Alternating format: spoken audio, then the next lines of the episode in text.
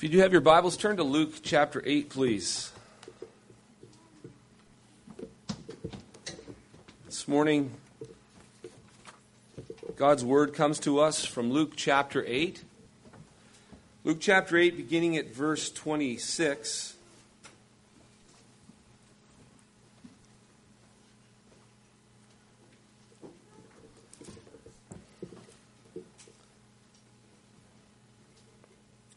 Prepare our hearts and our minds to hear from God's word. Let us, let us seek Him and ask for His rich blessing on us. Father, we are needy. We're your children who are hungry for you to speak, who need you to speak, who need you to guide, to direct, to refresh, to strengthen, to help in every way. We look to you, Father, now to open our eyes and open our ears and to allow us to see Jesus and hear his word, that we might be transformed and renewed. Please, O oh God, work mightily in us. And we're confident that you will because we are in Christ, and we know that in Him, and as we ask our prayers and bring our petitions before you, that you do hear us because of Him. Amen. So, Luke chapter 8, uh, beginning at verse 26. Then they sailed to the country of the Gerasenes, which is opposite Galilee. When Jesus had stopped, sorry, stepped out on the land, there met him a man from the city who had demons. For a long time he had worn no clothes, and he had not lived in a house, but among the tombs. When he saw Jesus, he cried out and fell down before him and said with a loud voice, What have you to do with me, Jesus, Son of the Most High God? I beg you, do not torment me. For he had commanded the unclean spirit to come out of the man for many a time it had seized him. He was kept under guard and bound with chains and shackles, but he would break the bonds and be driven by the demon in the des- into the desert. Jesus then asked him, What is your name? And he said, Legion. For many demons had entered him, entered him. And they begged him not to command them to depart into the abyss. Now a large herd of pigs was feeding there on the hillside, and they begged him to let them enter these. So he gave them permission. Then the demons came out of the man and entered the pigs, and the herd rushed down the steep bank into the lake and were drowned. When the herdsmen saw what had happened, they fled and told it in the city and in the country. Then people went out to see what had happened, and they came to Jesus and found the man from whom the demons had gone sitting at the feet of Jesus, clothed and in his right mind. And they, they were afraid. And those who had seen it told them how the demon possessed man had been healed. Then all the people of the surrounding country of the Gerasenes asked him to depart from them, for they were seized with great fear. So he got into the boat and returned. The man from whom the demons had gone begged that he might be with him, but Jesus sent him away, saying, Return to your home and declare how much God has done for you. And he went away, proclaiming throughout the whole city how much Jesus had done for him. Well, this text is definitely quite fascinating. It's one of those that has a lot of wow factor. This is crazy. But it might, you know, upon reading it, th- th- you might think, well, what, how is this practical? How is this practical to any of us? Because what does a naked man, demon possessed with a legion of demons, have to do with our lives, right? Well, I'm here to tell you that there is something we have in common with this madman. But hopefully, it isn't the nakedness or the demons. What it is deep down in him in this madman has affected all of humanity deep down in all of us. This, this, this crazy guy, demon possessed, has a lot in common with all of humanity. Do you know what it is? a heart that is completely controlled by sin. Enslavement, chains, a possession that we don't even fully understand at times. And so, what we need, just like this man here, what we need is to have Jesus come and deliver us at the deepest levels of our hearts. Do you realize that we don't need, if you're sitting here this morning, you think a lot of times, well, you know, just give me some, because this is the way the heart thinks often. Just give me some how to's. Because, man, do I ever want to figure this out. Like, okay, I've got my pen and my pad ready. Give me the four easy steps. Isn't there? Tell me what I need to do.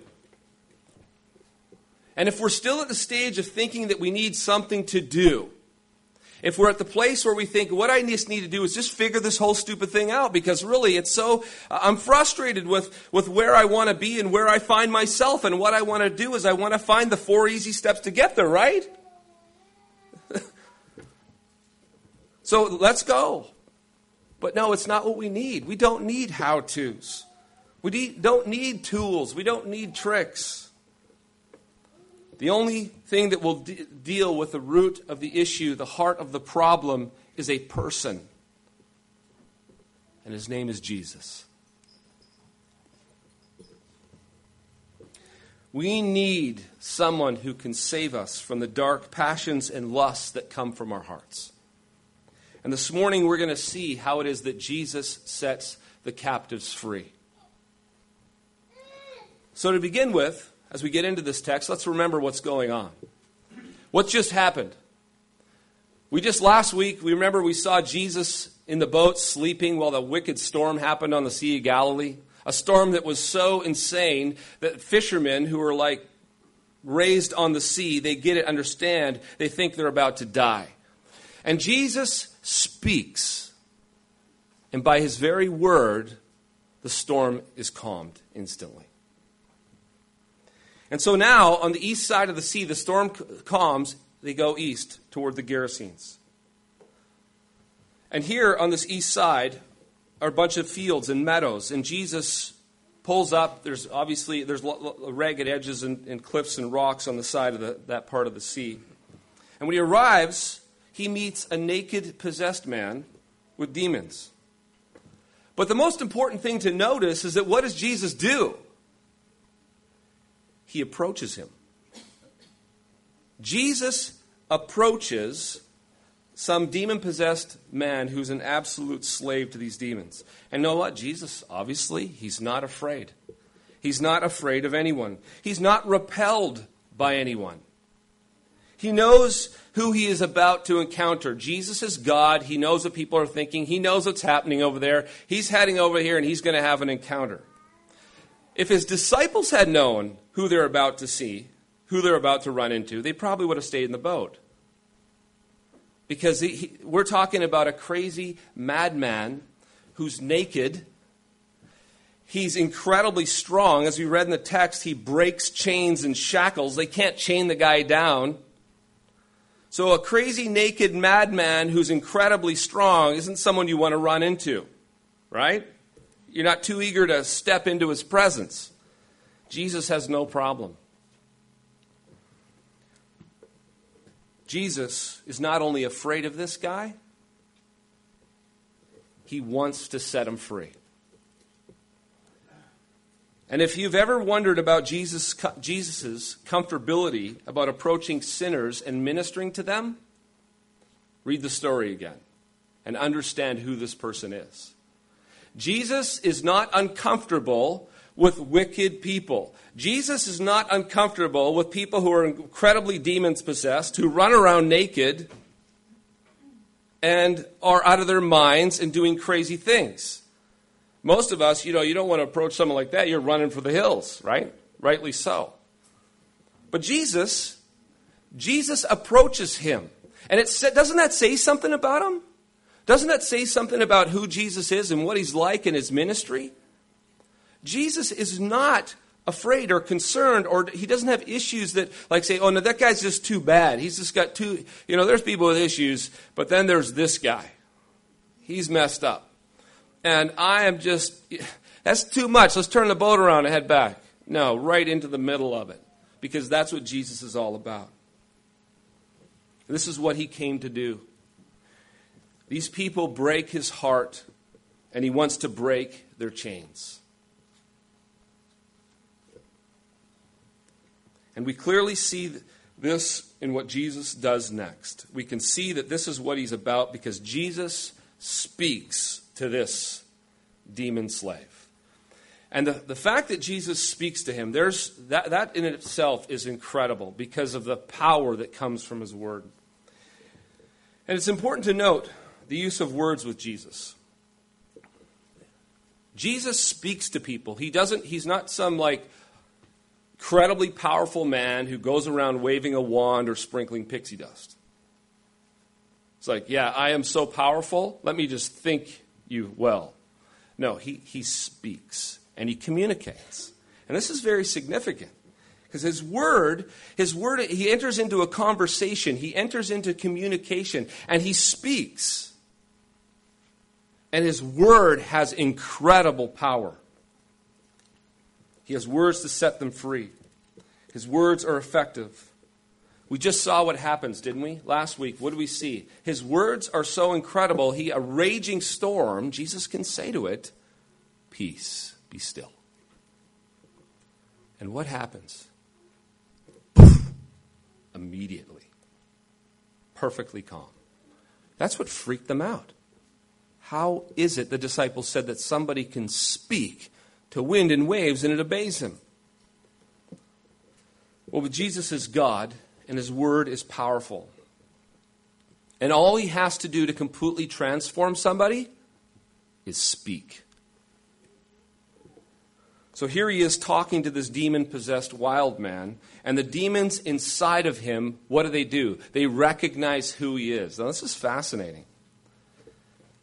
It's something strange that I don't think none of us can fully understand. We don't, how this works, who knows? It is amazing. What did they see that the disciples don't see? They see something. So Jesus and the disciples, they look at Jesus, and the demons see Jesus, and these spirits see the spiritual realm. Now, it would have been pretty fascinating because we see Jesus, no, we don't see him, but we think, as our eyes see him as we, uh, as we read the text and we imagine what he looked like, but they're seeing something completely different. It's the, they're seeing behind the veil, and instantly, isn't it fascinating? Throughout scriptures, we could look at several passages when, when any of the demons encounter Jesus, more often than not, immediately they know who he is the Son of God. And they say it, and he tells them, shh, don't say that. I don't want anyone to know. Because they, they recognize who he is. Clearly, they're able to see something, whatever it is they saw. But the most important part that Jesus' name and his word uh, about him that we have to understand isn't so much what the demons saw behind him, but what Jesus does with his word. His word does incredible things. This is why, even today, when we speak in his name, when weak, broken vessels declare what Jesus has said and what Jesus has done, lives are transformed.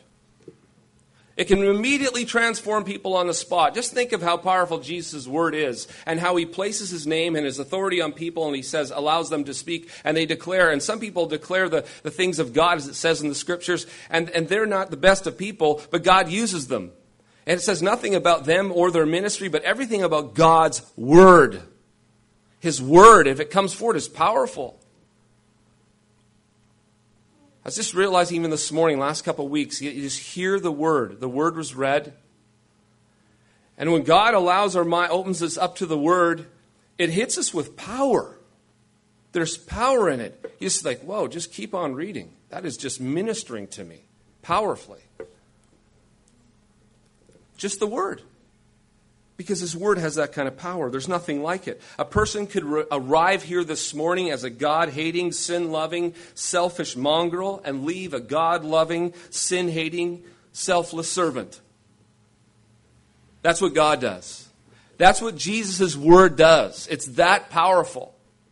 Now, it's not that his word is ineffective when it doesn't happen.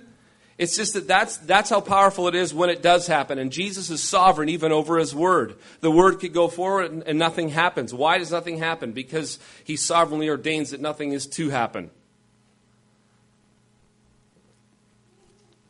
His word is powerful.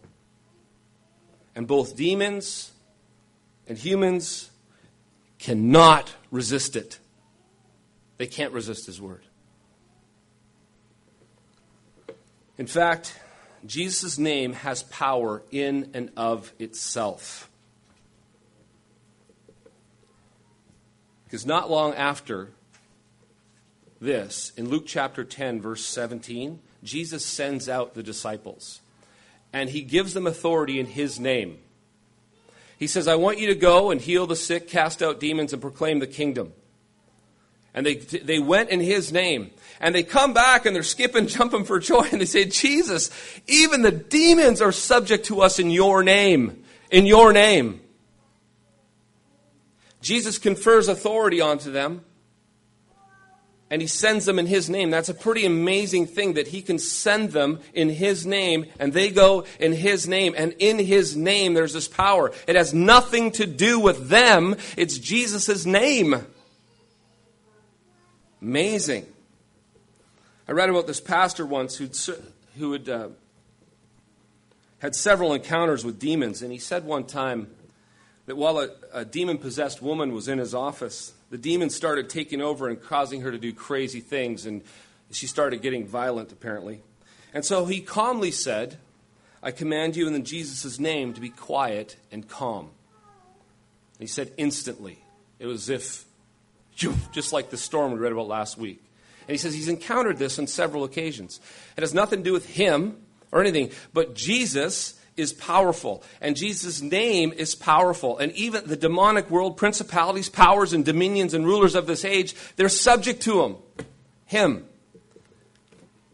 Nobody's special in and of themselves, but Jesus' name is powerful. Jesus is Lord. He's over it all. The demons recognize it, they understand it, they know it. This is why we should never fear man, fear authority, or any demon ever. Never, ever be afraid of demons, ever. Ever. Why? Jesus is over them, and you're in Jesus. Jesus is your Lord. If demons scare you, you're not understanding demons in Jesus. You're not understanding who you are in Jesus. With a whisper in Jesus' name, demons will run. Demons will obey. Demons listen to Jesus. This is why Paul prays the way he does in Ephesians 1, chapter 16 through 23. He says, I do not cease to give thanks for you, remembering you in my prayers, that the God of our Lord Jesus Christ may give you the spirit of wisdom and revelation and knowledge of him, having the eyes of your hearts enlightened, that you may know the immeasurable greatness of his power toward us who believe according to the working of his great might that he worked in Christ when he raised him from the dead and seated him at his right hand in the heavenly places. Listen, far above all rule and authority and power and dominion and above every name that is named, not only in this age, but also in the one to come. And he put all things under his feet and gave him to be head over all things to the church, which is his body, the fullness of him who fills all in all. What was his prayer for them? That you would know the power of his resurrection and understand who you are in him, who Jesus is, and who you are in him. That you would get that and understand that Jesus' name alone, even his name, his name has power. He is Jesus' words and name do amazing things. They transform people's lives. They, they subdue kingdoms. They subject demons. It's just who, does it have anything to do with us? Does it have anything to do with these apostles or disciples? No. In fact, the, Jesus says the day will come when many will say in that day, call me Lord, Lord. Did we not cast out demons in your name and perform miracles in your name? And then he says, Away from me, you evildoers, I never knew you. They didn't know him and they were evildoers, doing things in his name like that. Clearly, it had nothing to do with them, right? And everything to do with Jesus. It's Jesus, his word, his, his, his name even has got incredible power. So when Jesus speaks, the captives go free. And this is why we see next that uh, sorry, Jesus frees the demon slave by speaking. This man was bound to do things he probably didn't want to do. It's fact, it says the demons drove him, would often drive him into these, the wilderness. He probably hated himself. He was lost, he was confused, he was disoriented, not even understanding himself. He was so possessed that he was, un- he was utter and complete slave to do what the demons wanted him to do. I'm sure he was tormented daily by these demons as they used his body to do what they wanted. It's quite fascinating, mysterious, and probably never fully comprehensible how demon possession works. We can't even figure out how our own hearts work, let alone how, how would demon how does that demon possession work? In that man's state, it's just what is that like? I don't understand. I don't know. But when Jesus, this one thing I do know, that when Jesus completely frees the man, this is what happens. Look at verse 35. If you read verse 35 and following, then the people went out to see what had happened. They heard what happened. Now they go out to see what happened. And they came to Jesus, and they found the man from whom the demons had gone doing what? Listen here now. Sitting at the feet of Jesus, clothed and in his right mind. And they were afraid. Afraid? Why would they be afraid of a guy who's sitting at the feet of Jesus, who's clothed and in his right mind? You think he'd be happy? Oh, hallelujah! Wonderful. No, that's terrifying. Because if that man who they remember and know and understand was that wicked, that nasty, that evil, that bad, that. And he's sitting at the feet of Jesus, what is that? That just told them something about Jesus, and they also heard. They all they didn't just hear, they see this guy that that's true. They didn't see what happened, but they also heard that he cast out the demons and put them in the pigs. They're afraid. What are they afraid of? Power. Awesome power. and whenever we're in the presence of awesome power, we get afraid and it's just a natural response. This man was completely enslaved, and because of the word of Jesus coming to him, he was set free and in his right mind. Do you realize that outside of Christ, before Jesus sets a person free, the sinful passions completely possess our hearts to a degree that we can relate to this madman. We are enslaved, we are ensnared. You know what? It's not like sinners we call a person a sinner because they sin every now and then. No, you're a sinner, and by nature, a sinner is one that the heart is so enslaved that all it does is sin. Now, immediately our mind goes, What do you mean? It's like absolutely and completely as wicked as possible all the time? No, that's not the nature of sin. The nature of sin is absolutely and completely self bound, selfish. So that every passion and lust and desire is for themselves all the time. And because you have that nature, sinners actually can, act, can constrain one another. And they constrain one another because every individual is working for their own, their own good. It's kind of like if you ever watch, how, why does, why does the, uh, an economy work where everybody is self interested? Why does it work? Well, it works because everybody's self interested and they want to look out for themselves all the time, and so they're afraid of consequences. They want to get something from you, and they don't want to get their stuff taken, and they don't want others to hurt or to harm them. And because of this utter selfishness, this utter sin that they're constantly thinking about themselves and everything's about them, it constrains them. So when we think of sin, don't think of sin as like an intention to do evil towards others always. No, sin by its nature is this a lusting desire for ourselves always. And the heart can't even let go of it. It's just, it wants, it wants, it wants, it wants, and it's lusting and desiring for its own glory, for its own pleasure, for its own desires, for its own fulfillment, for its own exaltation. It's self, it's me, it's me. That's the nature of sin. As Paul says in Ephesians chapter 2, 3, he says, Among them, among the unbelievers, we too all formerly lived in the lusts of our flesh, indulging the desires of the flesh and of the mind. the only thing we were free from in that state, according to Paul in Romans 6:20, is righteousness. He says we are free in regard to righteousness. When the sinful, the sinful heart, it cannot even do one step toward it because every intention and inclination of the heart is for self, for lust, for pleasure, for satisfaction, for glory, for honor, for power. However, Jesus sets the captives free. And if you're in Christ, then you have been set free from the bondage and slavery of sin.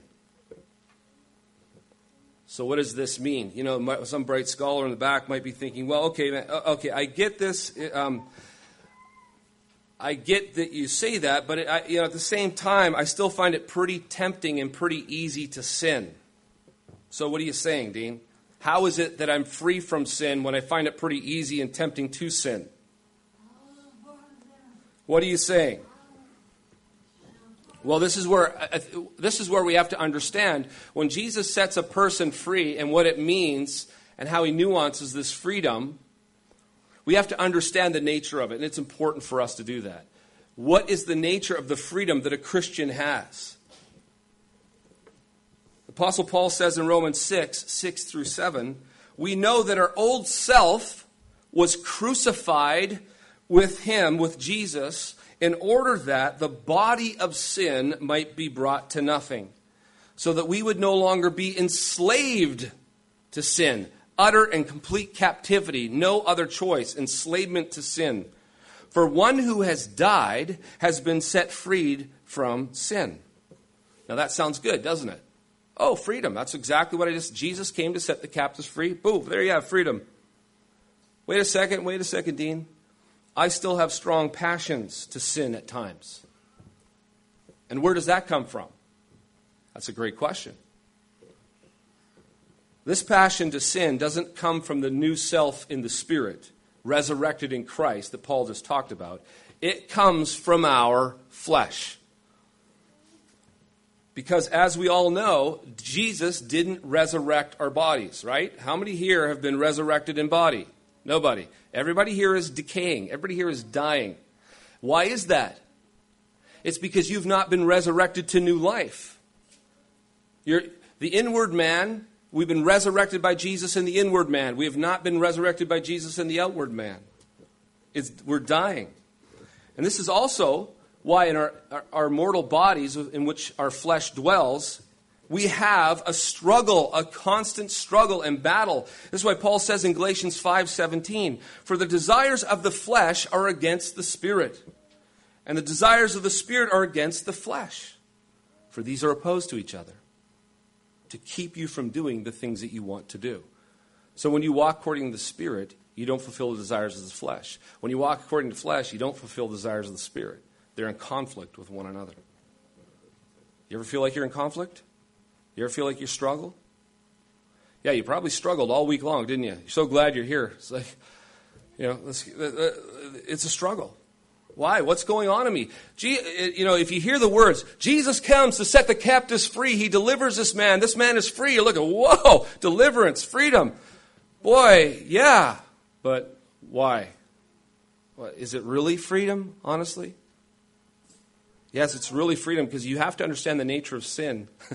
If, you're, if you were dead in your trespasses and sins, you, every inclination of the heart continually, all the time, ever, not, not once, you are absolutely, you cannot make one move towards righteousness ever.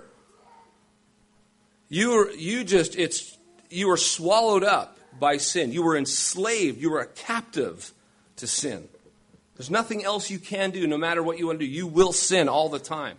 But Jesus has set that captive free. But that captive now struggles with his own flesh. And so, the reason why Christians who've been freed in Christ find themselves overcome by their flesh and have an actually, you can have an experience of being in bondage. Why is that?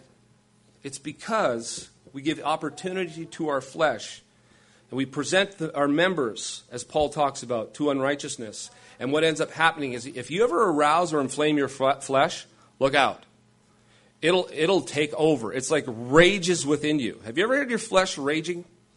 like, like, it's like the passions and desires. It's like you, part of your head saying don't, and your body's you're going yes. All I do is I want to, and I can't. I can't. Why does it feel like I just I can't? Well, Paul says in Romans 6, 12 through 13, he says, Let not sin, therefore. This is after what he's saying, what happened to us in Jesus, what I just read. Let it not reign in your mortal body to make you obey its passions. Because when it reigns in your mortal bodies, it'll make you obey its passions. He says, Do not present your members to sin as instruments of right for unrighteousness, but present yourselves to God as those who have been brought from death to life, and your members to God as instruments for righteousness. So you submit, subject and submit your life, yourself to God, everything about you, in full submission to Him. You offer yourself up to Him, you submit to Him, all your members.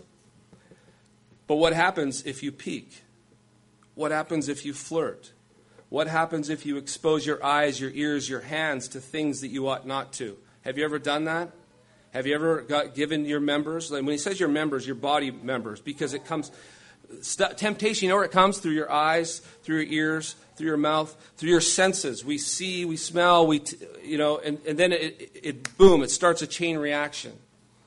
And so when our members, it comes in through our members. If we peek, if we look, if we sneak, if we, if we just, you know, you've all done that right? Just, just a little bit. And you've aroused your passions, and then you actually know, you find yourself falling headlong. It feels like you're this madman possessed. You can't do anything but sin. However, Paul says, he talks about, even we had read for us in Romans 8. In, in 6 here, he says, present your members unto the Lord. Set your mind on the things of the Spirit, Romans 8, and you will walk according to the Spirit. So if you set your mind on Christ, we talked about this last week, on Christ, on his grace, on his power, on what who he is and what he's done for you, who you are in him, all that he is and, and all that he is in his goodness and in his grace and in his love. And if you as you set your mind on him, you strengthen the inward man and you find that your flesh kind of goes quiet and that your, your inward man is strengthened and you walk according to righteousness at that, those times. So, what happens if we're living a defeated life that feels a bit like this madman in chains? Well, we're struggling with the passions of our flesh. And it isn't because Jesus hasn't set you free, it's because you are setting your mind and presenting your members before things that are arousing your flesh. And for some of us, we need to begin living in the freedom that is ours in Christ. We need to stop flirting, stop giving opportunity to the flesh, and start taking serious measures to cutting off the things that come before your eyes. I'm terrified by the, state we live in. Be a parent of ter- teenagers who have so much access to so much stuff is like freaks me out. Sorry, kids. and I look, I, my heart breaks for parents, and I look out at the world, I'm like, this is scary, man. It's so scary. There's no accountability. There's just, and I know the flesh. I know the weakness of the flesh. And I know how tempting it is. And I know that it doesn't take much, it just takes a peek. I just want to peek. That's it. No. And next thing you know, you've aroused the flesh, and the flesh gets flares up, and then you follow the passions of your flesh. We, we seriously need to take measures. If you don't understand yourself, and if you don't understand your flesh, and if you don't understand how quickly it can enslave you, as Paul said, don't be enslaved again to these sins by arousing your flesh. If you're, does your flesh scare you at all? I hope so. Do you sit? Are, do you, are you are you cocky? How confident are you in your skills? How do you sit here and say, Dude, I can walk righteousness, no problem. You're a fool of epic proportions. You can't. Do you understand how easy it is for you to fall?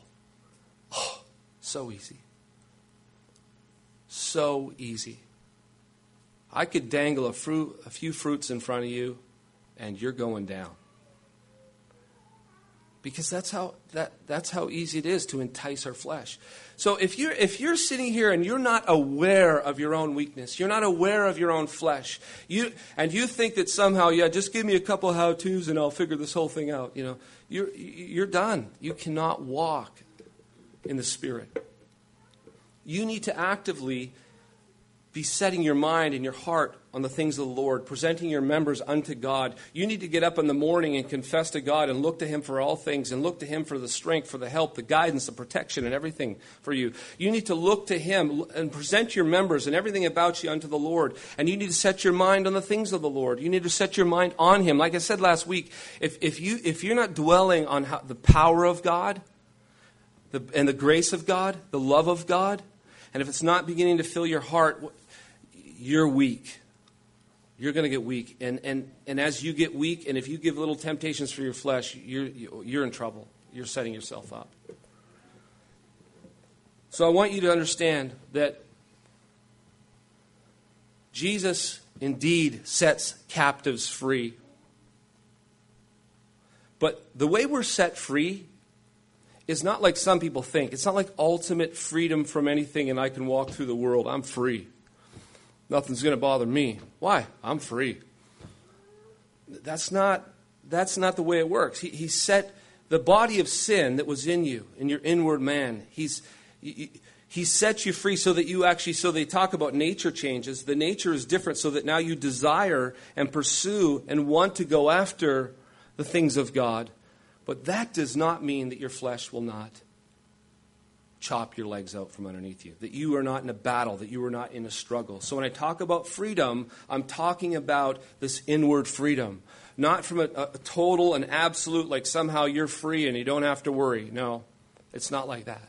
So I hope we understand that when Jesus' Son set the captives free, he's setting people truly free in the place that it truly matters.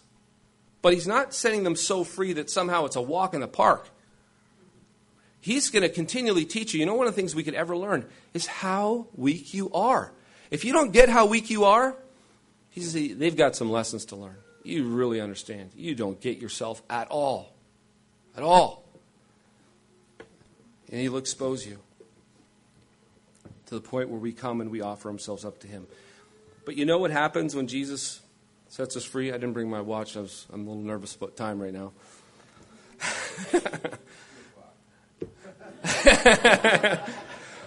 Let's pray. when people Jesus sets people free, you know what he, he here's one thing I just want to quickly summarize and finish with. He commissions them. It just doesn't set free and walk away. I, I find this fascinating. He's he's into commissioning them and giving them something to do. In verses 38 and 39 of this, the man from whom the demons had gone begged that he might be with him begged that Jesus, that he might be with Jesus. But Jesus sent him away, saying, Return to your home and declare how much God has done for you.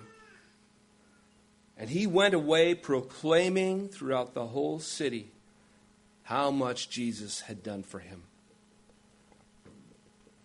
This man passionately wanted to follow Jesus because of what Jesus had done for him. But Jesus gave him a different assignment. Jesus commissioned him to go and tell the people what God had done for them. That was different. He didn't say, Come follow me. And this seems like the natural response, I think, to those who've been set free and saved by Jesus. Have you ever noticed a new Christian? They're the funnest to be around. A new Christian who's been set free and Jesus marvelously saves them. What do they immediately want to do? They want to tell everybody. They want to tell everybody about Jesus and what he's done. They want to follow Jesus. They want to serve Jesus. They simply are crazy about Jesus. And that's what I love. It's like so refreshing to be around them. It's like, he is amazing, you know, because of what he's done for me. And it's just so good because God is just so real to them. And their freedom is so real to them. And what Jesus has done for them is so amazing. You remember back, you know, if you're, if you're one of those who perhaps didn't grow up in the church, don't have a dramatic conversion or whatever, that's cool. That's great. But we also know those of us who've been pulled out of darkness, kind of like this guy, more, more along this guy's lines, it seems like, um, well, he's been forgiven much, loves much, and Jesus, you're going, wow, I just, I cannot believe how amazing Jesus is. Like, Jesus is so amazing. But you know what? That doesn't last, that fades away. But Jesus called us, he says, he, he, says, he says, go and tell everybody. It's just kind of a natural response, right? But what about, what about three, four weeks later when that kind of fizzles away? You know, now he's, now he's, you know, maybe it takes longer than that. But after a while, the reality of life sets in and we kind of go back to where we were. And now he has to learn to fall in love with Jesus for a million other reasons. And then, and then get excited about telling people about what God has done for them.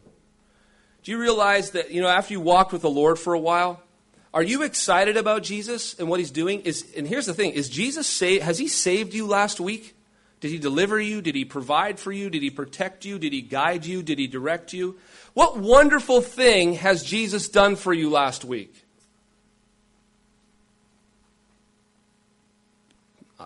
I'm not asking you to shout out or anything.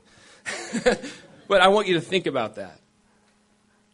What has he done for you? Because he doesn't stop saving, he doesn't stop delivering, he doesn't stop being your God, your Lord, your director. You know, and and you should see through the darkest times of your life, if you don't see him working and moving, you're not looking, you're not understanding. Jesus continues to save. Jesus continues to deliver. Jesus continues to protect. Jesus continues to provide. Jesus even continues to let you stumble and fall and smack you in the head and then allow you to understand, like, hello, you got to learn a few things. He, Jesus is working. Jesus is working constantly.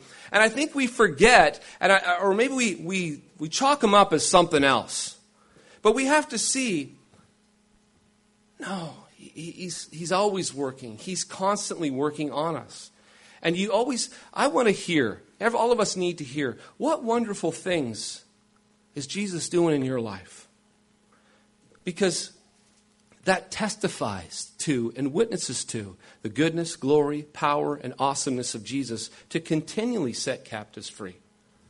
It's not like you shouldn't, you know, sometimes we always do the testimony thing about the conversion and we, like, let's get the wild conversion up here because then that really shows God doing amazing things. Well, let's just, no, how about, how about the ordinary Christian? If you can't see Jesus in your life working and moving and doing great things and delivering you, can't you testify? Can you not testify to what God has done in your life? Of course we can. A lot of times we're just not seeing it and we can become complacent about what Jesus is actually doing in our lives. May God give us eyes to see. And as we are the captives set free, we're, and may we see that we're so much like this demon possessed man, and we so much do need Jesus continually. And that we would be like him as Jesus goes and says, Tell everybody, tell of the wonderful things God has done for you. May that be how we as God's people live. Amen. Father, we're thankful and we're grateful for Jesus. Praise you. We give you thanks. Our hearts are lifted up as we see and as we understand Jesus and all that He's done for us, all that He's doing for us, all that He continues to do. We praise you. We thank you. We thank you that so much that we are, we are so much like this wild, crazy, possessed man. But we are a lot more distinguished on the outside. But deep down, there's so much similarity, and we're thankful that you have set us free. In Jesus, we've been freed. And we look to you to continually free us, to continually rescue us, to continually save us, to continually help us, to continually guide us and direct us. We look to you, Lord Jesus. And we're confident that you will save us even again today and fill our hearts with gladness as we see your salvation, that we might proclaim it to one another and tell those around us the wonderful things you've done. Amen.